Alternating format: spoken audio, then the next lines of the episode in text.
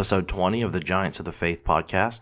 My name is Robert Daniels, and I'm the host of this show, where we focus on individuals from the age of the church who have lived out their faith in a unique or interesting way.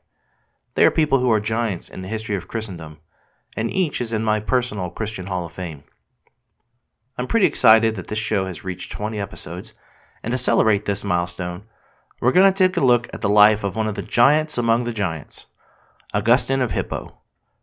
Augustine is recognized by churches of all stripes Protestant, Roman Catholic, Eastern Orthodox, well, sort of, as an important church father.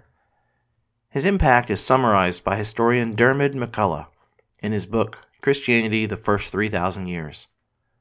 Augustine's impact on Western Christian thought can hardly be overstated.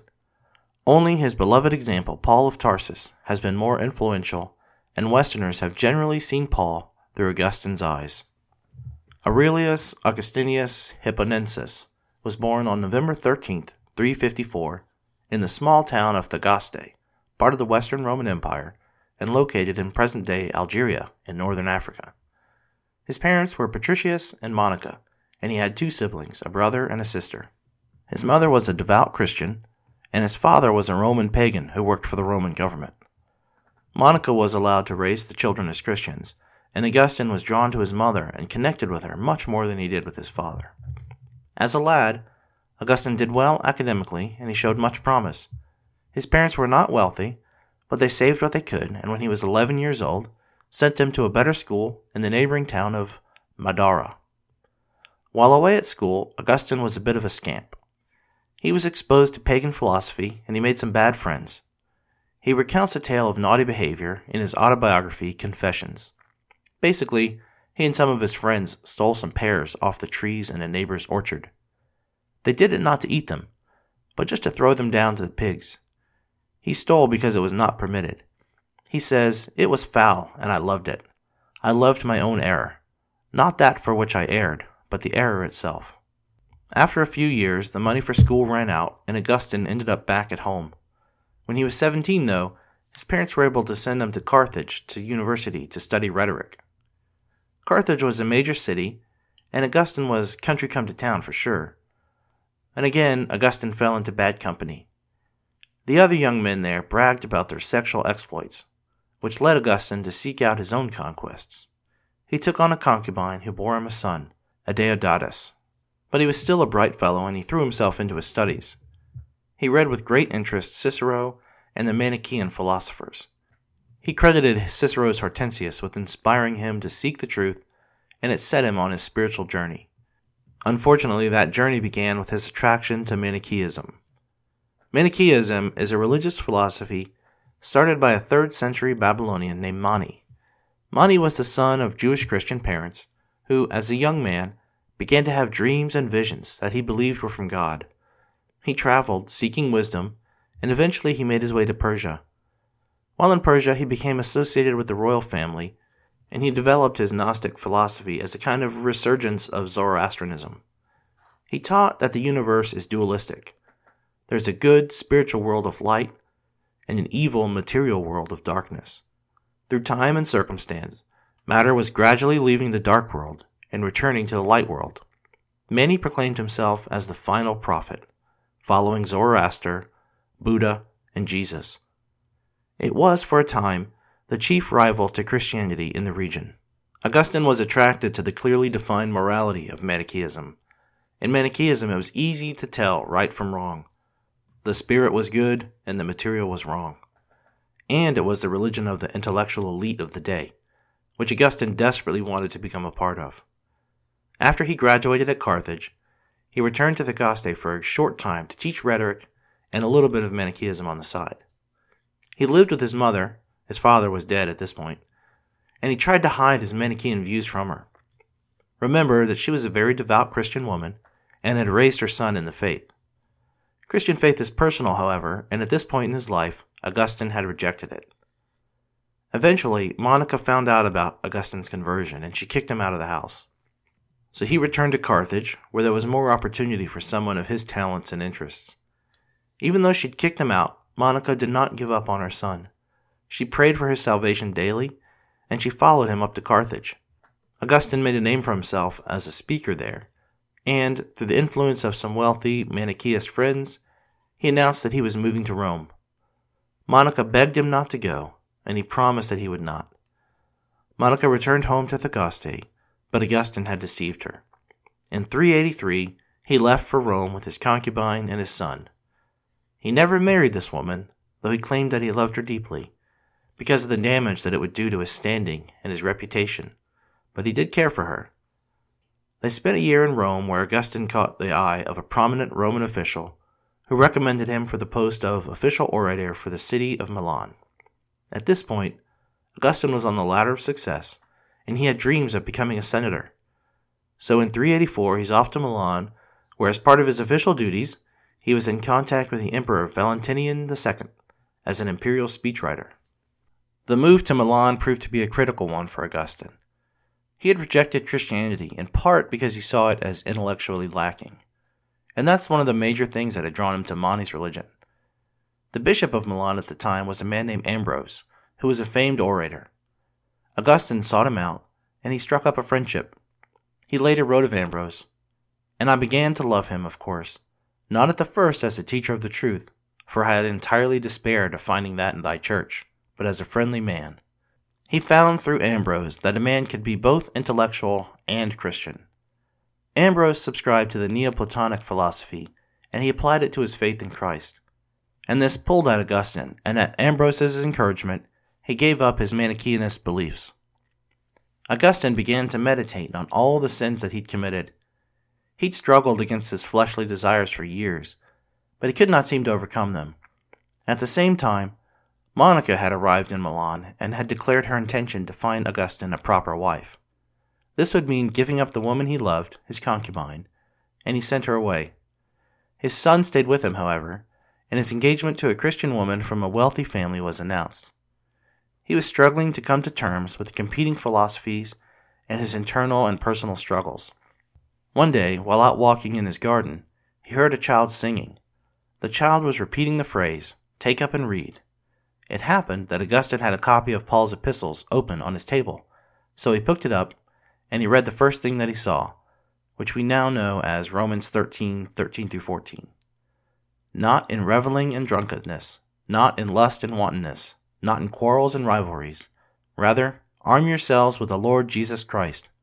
Spend no more thought on nature and nature's appetites. He was awestruck.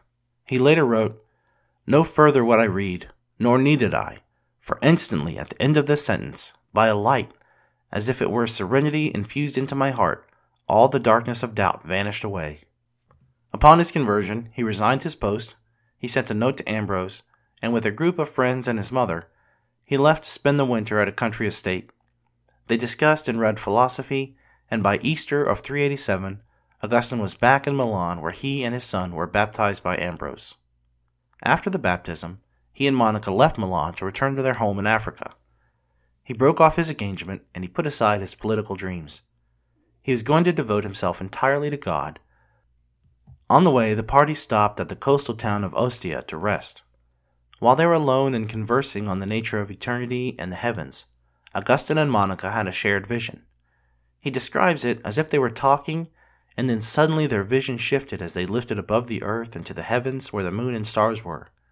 They rose above and through the heavens and approached the heavenly storehouses where wisdom is. And while they were seeking wisdom together, and had just barely touched her, they were returned to their earthly senses. Shortly after this vision, Monica died. Augustine was delayed in returning to his hometown of Thagaste by political troubles and a blockade of the seaport, but he finally reached home in 389. Unfortunately, the death of his mother and the loss of his concubine were soon followed by the death of his son and his close friend Nebridius. This left Augustine feeling cold and alone. He lived on his small family estate for a while in a semi monastic lifestyle. In 391, he traveled to the city of Hippo, about 60 miles from home, where he'd heard about a potential monastery being formed. That Sunday, the bishop of Hippo, a man named Valerius, knew that Augustine was in the audience, and he altered his scheduled sermon to instead preach on the need for priests in Hippo. Who there would be willing to give up their life and enter the priesthood, he asked. The churchgoers, knowing of Augustine and his reputation, probably through the influence of Valerius, basically made him a priest on the spot and against his will. Valerius almost immediately gave over his preaching duties to Augustine, who knew the local language much better than he did. He even let Augustine teach during a convocation of African bishops. Augustine was very careful to stick to orthodoxy. He made it a point to teach the creeds to the bishops and to his church. He was intent on teaching the church what it actually believed. On a personal note here, I think this is an example that many churches today would do well to follow. Now, Valerius knew what he was doing. He was looking for someone to lead the church's efforts in the fight against the Donatists. The Donatists believed that personal holiness and purity were the proofs of one's faith. They held that anyone that had buckled under imperial persecution was unworthy of the faith, and that the sacraments that any such priest administered were invalid. Their church was the true church, and the Roman church was compromised. There were violent confrontations between the church and the Donatists, and someone needed to put down this heresy. And Valerius thought that Augustine, with his talents at rhetoric, was the man to do the job. In 395, Valerius appointed Augustine as co bishop of Hippo. Hippo had a firm policy that its bishops could not be transferred to other cities, so accepting this role meant that Augustine was committing to Hippo for the rest of his life. A year later, Valerius died, and Augustine took sole possession of the office. Fighting heresies was his number one job. First, he put the nail in the coffin of Manichaeism. He held a public debate with a man named Fortunatus, a leader of the Manichaeists. Augustine won the debate easily, and Fortunatus left town in shame, and the movement in the area flittered out. With that done, he turned his attention to Donatism. He tried negotiating with the Donatists, who were backed by wealthy landowners. When they rejected his efforts, came to support governmental action against them. Augustine began to write and preach against them.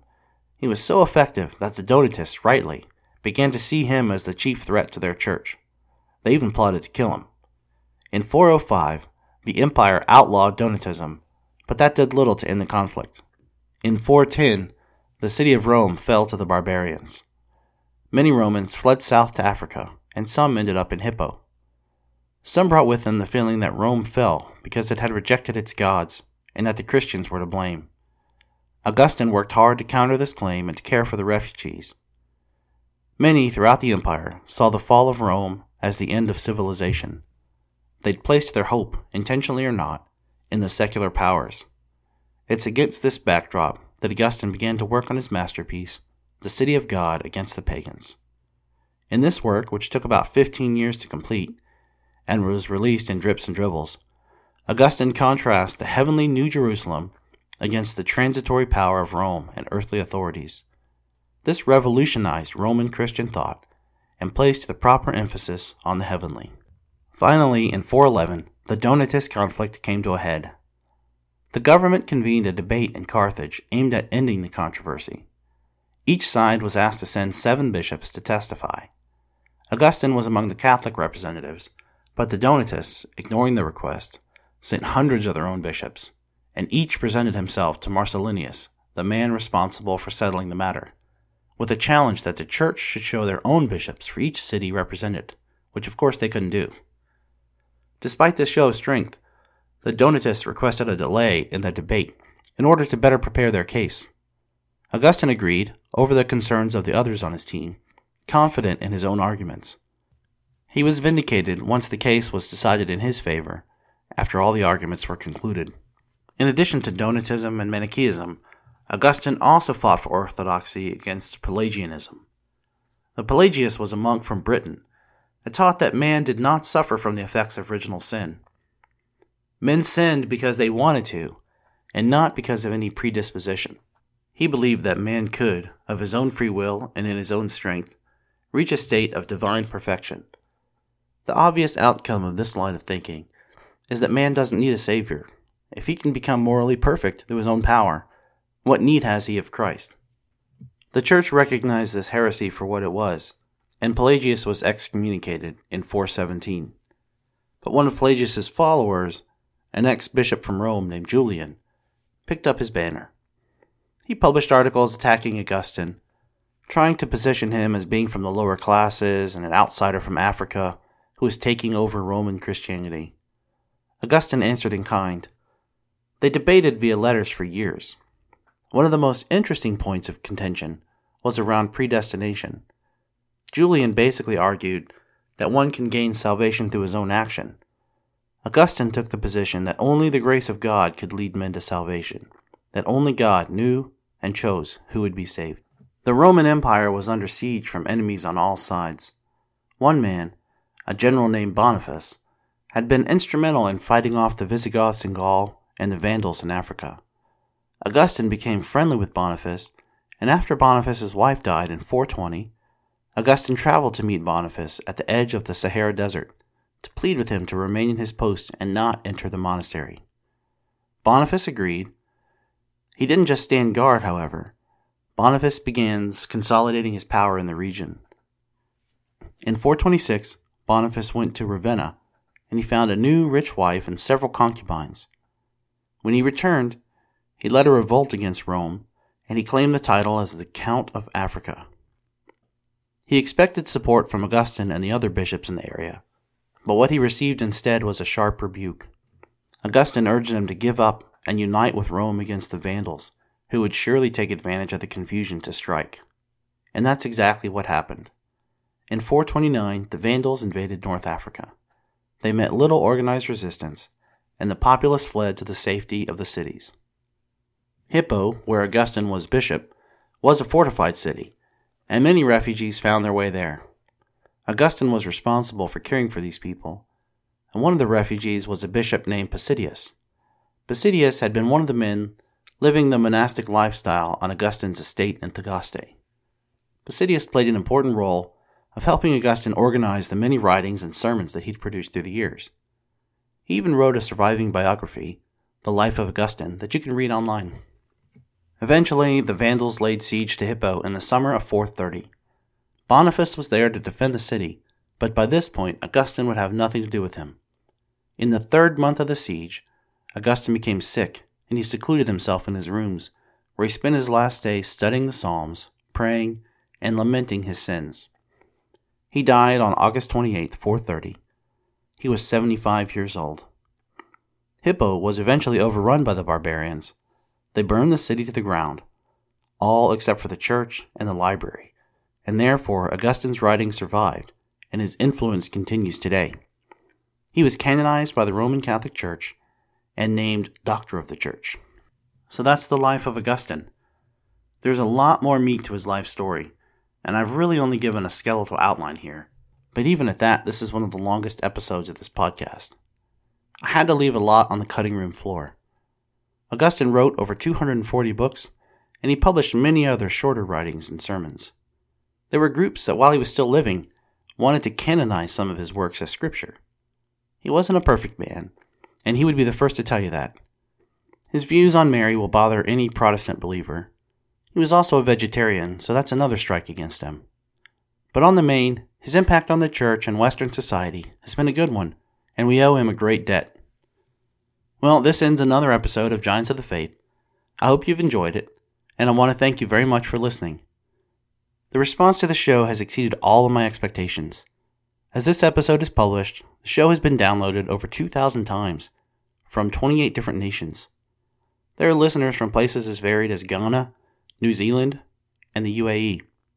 And I really value each and every one of you. If you have any comments or corrections, please send them along to podcast at giantsofthefaith.com. I'd be very happy to hear what you think of the show and what you'd like to hear in the future. Until next time, God bless.